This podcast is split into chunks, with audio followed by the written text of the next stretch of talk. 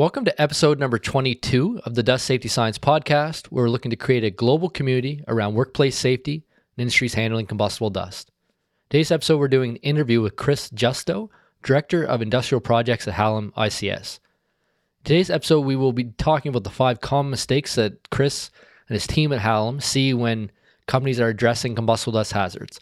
So they're walking a lot of facilities, they're doing a lot of dust hazard analysis, a lot of exposure prevention and protection system design and implementation, dust collection implementation. And I want to get his take on what are the five common things he's seeing that companies are struggling with today.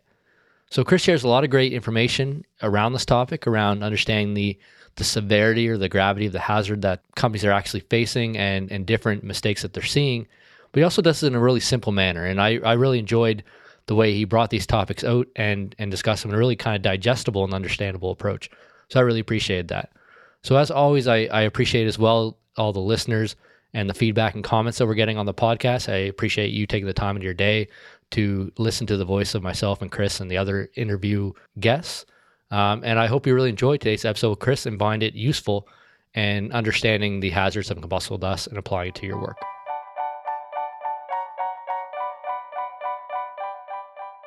Welcome to the Dust Safety Science Podcast. In today's episode, we're doing an interview with Chris Justo, Director of Industrial Projects at Hallam ICS, based out of Raleigh, North Carolina. Chris has close to 20 years' experience in mechanical engineering, worked previously in, in manufacturing, snack food, cereal, and wood products industries prior to joining Hallam. So he's had a, has a pretty knowledgeable and, and depth and background with industries that are handling and generating combustible dust. Chris, I want to say thank you for coming on the show today and, and sharing your, your knowledge and experience with the community. Absolutely, Chris. I'm glad to be here.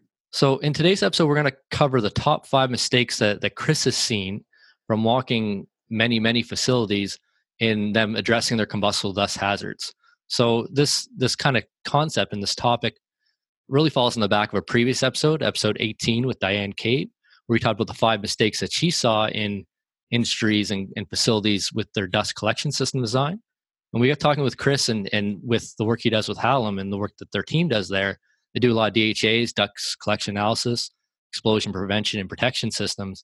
And he was kind of along the same lines where that episode was so popular. He was saying, well, these are the, the five things that I've seen. Um, and as we kind of click those up, we can see the mistakes and the challenges that our people are having. So I really want to get him on to, to discuss that topic. Before we kind of jump into the, the top five mistakes that, that you and your team have seen, Chris, can you explain a bit about your, your background and your current role with Hallam?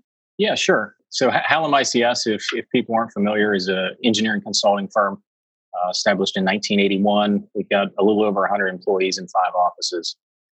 We provide engineering design services uh, as well as what we call industrial safety services, which includes uh, services related to combustible dust safety, arc flash safety, and toxic gas monitoring systems. As you mentioned, my, my title is Director of Industrial Projects. And I joined Hallam uh, coming up on three years ago to, to help grow their service offerings to industrial facilities.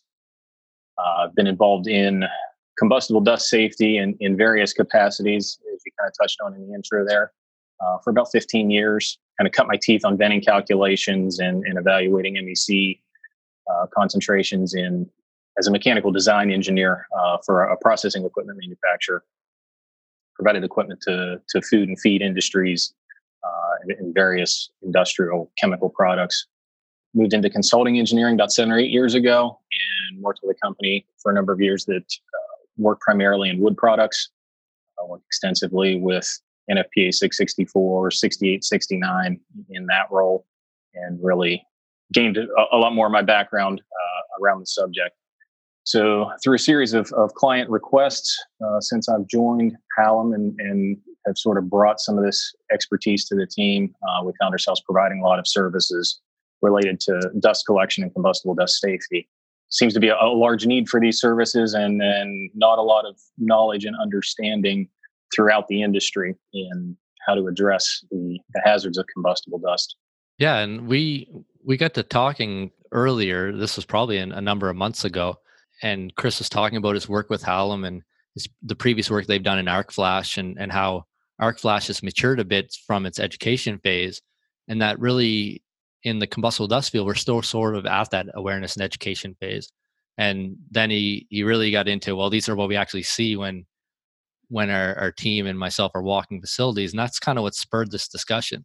So I, I, I may have cut you off. Was there anything else in the background in your background, Chris, that you wanted to to make sure we include there that's relevant to to combustible dust safety?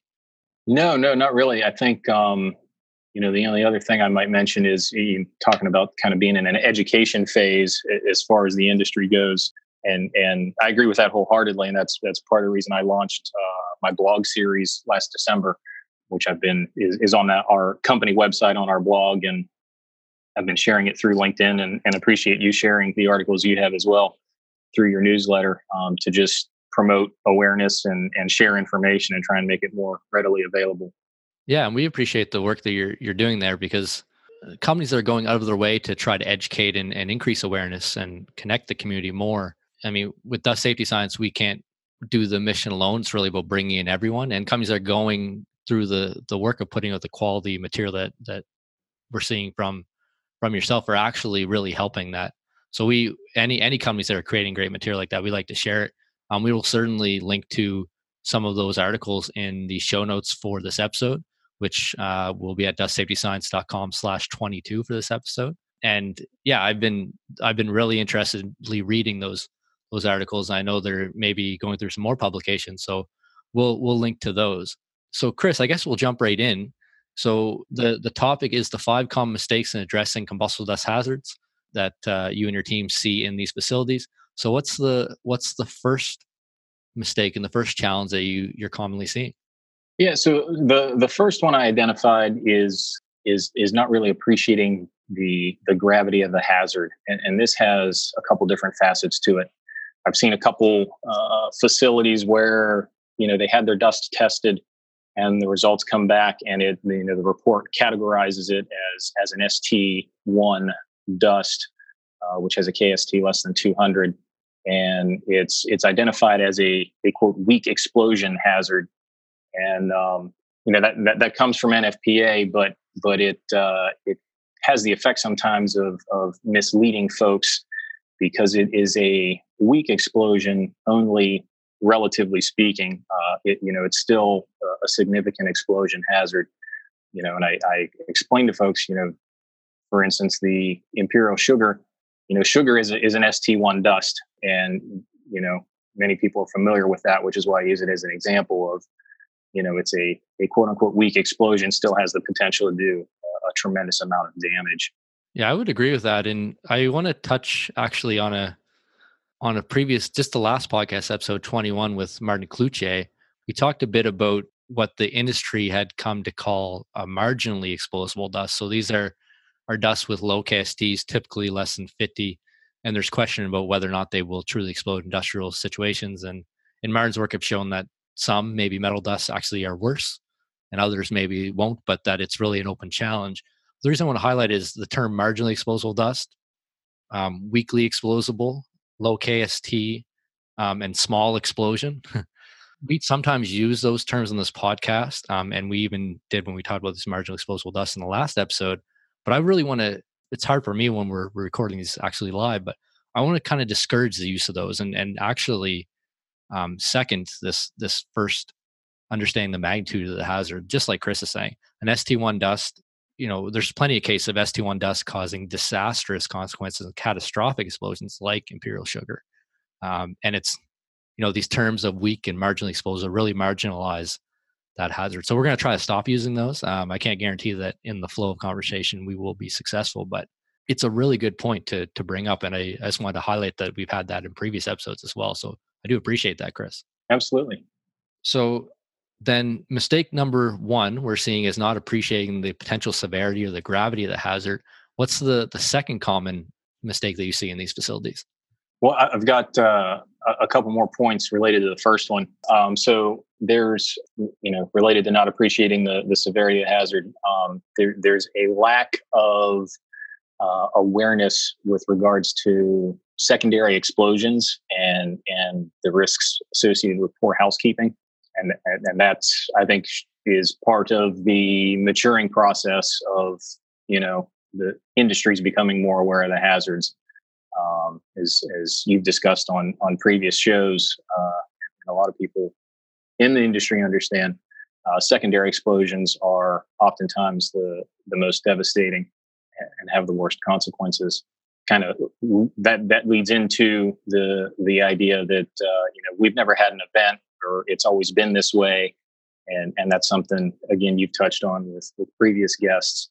You know, well, you know, it's always been dirty around here and nothing's ever happened. Yeah, it won't happen to me. Yeah, yeah. It reminds me of uh, my my father in law is a is a, well he's retired now, but he was a, he was a counselor, and and he used the term one time uh, systematic desensitization, and uh, I, I, think about that in this a lot. You know, you you you're around what is a hazardous situation, and and you know maybe you show up your first day on the job and you get some training about it, and then every day, every week, every month that goes by that that there's no consequences from that hazard, you know, you start paying less and less attention to it.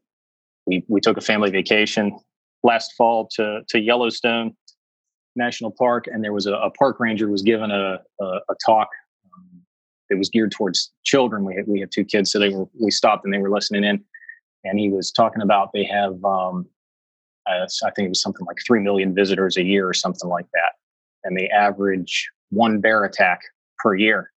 And uh, he says, so the odds of it happening are very, very low, but somebody has to be that one person, and you don't want it to be you.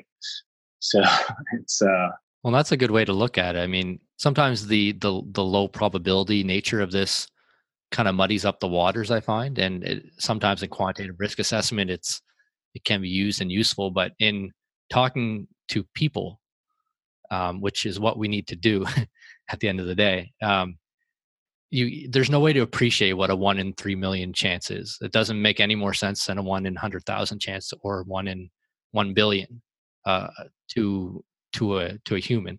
So it becomes kind of difficult to to understand. But that's the way to look at it: is you don't want to be that bear attack. you don't want to be that facility with the disaster, that catastrophic loss incident. So let's work towards you not being that one. Is there anything else under that uh, the first kind of category? No, no. Um, I think uh, we we can start talking about the second one if you'd like. Please, yeah. And the the the second thing I had on my list was was tolerating uh, poorly performing dust collection systems, and uh, you covered a lot of details of the deficiencies associated with with dust collection systems uh, in your your episode with Diane Cave, which, which I thought was great so I don't want to, you know, I don't want to focus on the kind of the mechanical details of that because because you guys covered that really well. I thought in that episode, um, but just people don't appreciate, I think, how how effective a well performing dust collection system can be in capturing fugitive dust, preventing you know fugitive dust accumulations, and and decreasing that risk for for secondary explosions. They they underappreciate what an effective tool a, a well performing dust collection system can be in, in, keeping their facility safe. Yeah, I think that's an important one even to reemphasize. I know we did cover with Diane in episode 18, but just reemphasizing that that is a common thing um, that we're tolerating poorly performing systems that we don't we don't need to do that. They can be designed better to pick up the vast majority of the dust that's created, uh, which is an important step in the, the prevention process definitely. So okay, so we have mistake number one and mistake number two. What's uh, what's the third common mistake that you typically see? So the third one we run into a lot is is not recognizing electrical hazards. You know, uh, electrically classified areas could could probably be a good topic for for an entire episode. But um, you know, just as an overview of, of things that we run into is um, you know standard electrical equipment in classified areas or areas that uh, that should be classified that aren't because the facility isn't aware of you know what constitutes a classified area and and what is required uh, electrical uh, heat uh, heat from electrical devices and, and, and sparks are, are are common ignition sources when you're talking about you know your explosion pentagon and and trying to reduce uh, hazards by uh, you know controlling ignition sources. Maybe on that topic, um, I know it is a it is a a pretty in-depth topic that we probably will cover specifically on the the podcast at a later date. Maybe even with Chris if uh, he's he's willing. But we have had a number of international uh, guests on over the last over the last 20 episodes, and we talked a bit about this classification, um, hazardous of hazardous areas, electrical, non-electrical, um, and then different types of, of classifications. Is there like a, a 30 second version of of the system of uh, electrical hazard classification, maybe from NFPA, or where where does that come from in North America typically? Just as a as a starting point to even launching that conversation at a later date. Sure. Yeah. So NFPA 499 is the standard for combustible dusts or electrical classification uh, of areas relative to combustible dusts, and that kind of walks you through, you know, the the logic around what the categories are and, and how they're defined and how big of an area around your sources need to be uh, classified as you know uh, what what class and division so that you're making sure that you're installing the, the correct type of electrical devices that you know will not produce a spark or, or overheat or, or whatever the case may be no, that's good to good to know as the jumping off point. and we'll include in the show notes a link to nfpa 499 that people can can go and and look at the NFPA website to to get that document as the as the kind of starting guide for understanding that. Um, as we put the international approach out um, and the North America approach out, sometimes it gets confusing which applies where. I think to the listeners, so it's good to start to delineate that a bit. So I appreciate you describing it a bit. So we're at three. So right now we have appreciating the magnitude of combustible dust hazards. We have tolerating poorly performing dust collection systems um, not recognizing electrical hazards or the classification schemes that are typically used. What's the the fourth thing that you've commonly seen?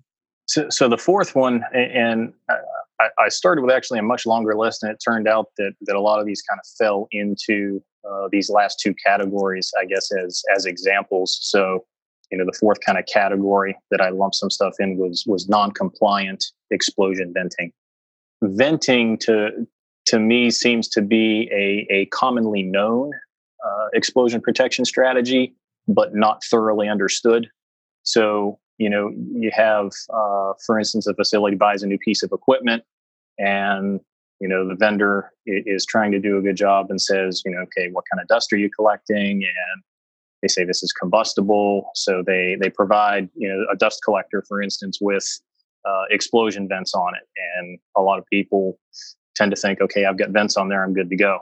But there are you know installation considerations involved that that then equipment vendors a lot of times are, are not in a good position to to try to, to to be able to ensure that that they're completely installed safely and and following all the proper guidelines so for instance the you know venting not pointed in a safe direction if you have a vent that's great but the whole idea of that vent is to allow the pressure to escape that uh, vessel so that it doesn't explode. But that that pressure and that fireball that comes out of there has to to go somewhere. And if uh, if the vessel's not located or the the venting is not pointed in a safe direction, then you know you're potentially creating other very hazardous situations that uh, you were trying to avoid in the first place. Another one we see related to that is is improper vent ducting. So if you have a a dust collector, for instance, that's installed indoors, and this happens a lot of times on um, on retrofits because you know ideally now we, we try to keep dust collectors outdoors, but the NFPA requires if if it's vented indoors, it has to be ducted to the outside. But the uh, the realities of the the calculations that are required relative to the size and length of the duct, is that duct is going to create a, a back pressure that's going to uh, limit the ability of that vent to function properly. Realistically, the, those vents have to be relatively short and, uh, and, and straight, and it's it's oftentimes difficult in an existing facility to to vent it and uh, be within the guidelines uh, if you're more than 10 feet or so uh, away from a wall or or a ceiling. And again with existing plants you've got other equipment in the way. You've got you know ductwork and pipes and and everything else a lot of times so. Yeah i think it's worth mentioning that the same kind of thing applies with the the venting to an inappropriate location where there's a, a fireball that and a pressure wave that ejects from that vent when activated similarly, if you if you inappropriately vent the or duct the the venting, like you said, you can have back pressures that build up and and can cause the either the flow to reverse back in the dust collector, or um, you could blow the vent, which would then be a a fireball in the middle of your facility wherever the wherever the ducting is. Um, so in some cases, if not done right, you're generating an additional hazard that could be of similar magnitude or even in some cases a, a, larger magnitude than the, the original hazard. That's why it's important to get somebody who has experience to, to help you with these systems. Exactly. Okay, so we covered four. So what's uh, the the fifth and final? Well, all right, what's the fifth? I'm sure it's not the final mistake. Yeah, well, yeah, it's just the no, no, number five at the at the top of of uh, you know what we see the most. Um, so the fifth one is uh, vented dust collectors uh, with no isolation. Again, venting seems to be something that people understand is is an effective means of protection, but they don't completely understand everything that needs to go along with it or, or the additional requirements. So isolation, of course, is is preventing an explosion if you you know from traveling upstream or downstream of that vessel that's protected with a vent um, so that it doesn't get into other equipment or you know in some cases you may have a, a dust collector outside that's vented which is great and and maybe you're returning that clean air back into your facility. So if that if that duct is not isolated then that fireball could travel through that duct and, and right back into the facility. The, the dangers of, of that fire or flame uh, explosion you know propagating to other equipment and or uh, you know getting inside the facility and outside of that other equipment if, if it's not protected uh, creating secondary explosions. You know, those are all things that that need to be looked at in addition to just the venting portion. Another area that that i've seen overlooked a lot is the the actual outlet of the dust collector itself. It's a good idea to have uh, for example a, a an airlock that is designed appropriately that has you know minimum number of vanes and and very tight clearances to act as a isolation device on the outlet. I've seen instances where they're they're collecting uh, the dust out of the bottom of their dust collector into like a super sack, for example, and there's no isolation, so their their dust collector is vented, which is great. But if there is an explosion, you've got that fireball that's going to come out the bottom and that pressure wave that's going to, you know, hit that super sack and catch it on fire and probably blow that dust all over the place and and again create a secondary explosion. Yeah, that's a good that's a good one. And what's the typical? I, I think I've heard of people putting rotary valves at the bottom of the dust collector that that can act as an isolation device. Is that the the approach you most commonly see, or are some other options there? Um, that's the most common one because typically you need something there anyhow to keep air from coming back up into your dust collector through that outlet sometimes there's a, a manual slide gate if you have you know low dust loading applications where they don't need to get it out of there continuously. Um, so somebody just goes over there you know periodically throughout their shift and opens it and lets the dust out. Yeah and it's i, I do want to emphasize the importance of isolation because like um, just general housekeeping and not having dust through your facility isolation is one of those those kind of chain um, event or, or chain connections where having explosion in one vessel can propagate through to another and to another. And as pressure piles in each subsequent vessel, you can have uh, subsequently more and more disastrous explosions. And then just the like you said, having if you have dust collector outside, that's great. But if it explodes and it's not isolated, um, that can propagate back into the facility, and that's that's happened actually quite a bit, and it sometimes has disastrous consequences. I was just writing today. I'm I'm working on a on a book chapter actually. Um, it won't be out for the book won't be out for a long time, but I was writing about the the the 2014 Kunshan explosion in China, and they had an aluminum wheel polishing operation. They had dust collectors that were I can't remember they were on the external wall or outside the external wall, um, but they had an explosion dust collector, no isolation, propagated back into the sanding or the polishing lines, and it was an extremely large explosion. It it actually fatally injured 146 workers injured another 114. So these isolation and secondary explosions and those sort of effects can take something that you know is a has a smaller impact and make it very large. So it's very important to to consider. And it's also important to consider, you know, single single pieces of equipment as well, because those will injure and and and fatally injure workers as well. It just may not be at the same scale. So we'll we'll include a link to the the page for the Kunshan explosion, just in case anybody's interested in kind of seeing what happened there more. But uh, yeah, that's that's an important topic to to also understand this isolation. So, in summary, then we have the the five mistakes that that you commonly see are appreciating the magnitude of the hazard, tolerating poorly performing dust collection systems, um, just understanding of, of, proper electrical classification as per NFPA 499, um, non-compliant explosion venting. So this can include putting padlocks on your vents. Don't do that. Painting over them, having them pointed in the wrong direction, having them pointed upward on catwalks, having the dust collector indoors without venting, having the dust collector outdoors without venting, putting it too close to a wall, the vent too close to the wall, so you have back pressures. Uh, and there's a whole bunch there. Um, then venting of dust collections with no isolation. We just we just talked about that. Can lead to secondary explosions. Can lead to pressure piling, um, and and that's why the isolation. If you ever seen a, there's some some videos you may be able to pull up maybe from one of the companies of explosions in single vessels and then propagating through a pipe and then to a second vessel, and you see how how much more devastating the second one is due to this this pressure piling and, and non isolation. So, Chris, I really appreciate you sharing these because I think you've hit and described really, actually, almost almost in a simple manner. I don't mean that in a in a derogatory sense, but in a simple manner that's easily digestible and understandable. These five issues. Um, is there any kind of one other global overarching thing that you you'd like to uh, to mention before closing off on the interview?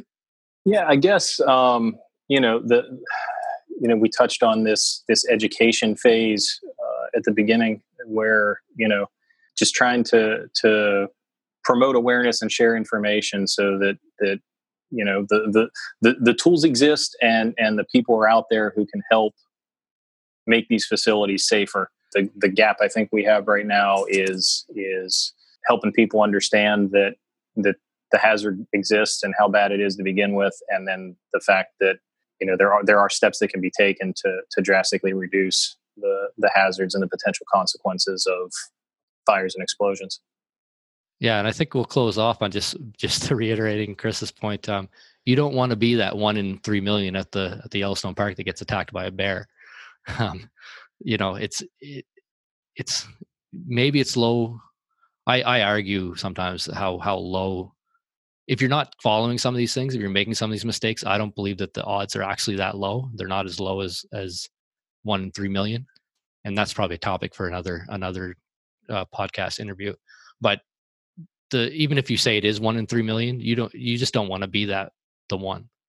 Right, right. That that three million includes the the facilities that are that are doing the right things and and doing things safely. So to your point, if if you're not and you're not aware and you're you know, not taking care of housekeeping and things like that, then then your odds are probably a lot greater than that, even though maybe it hasn't happened for a long time.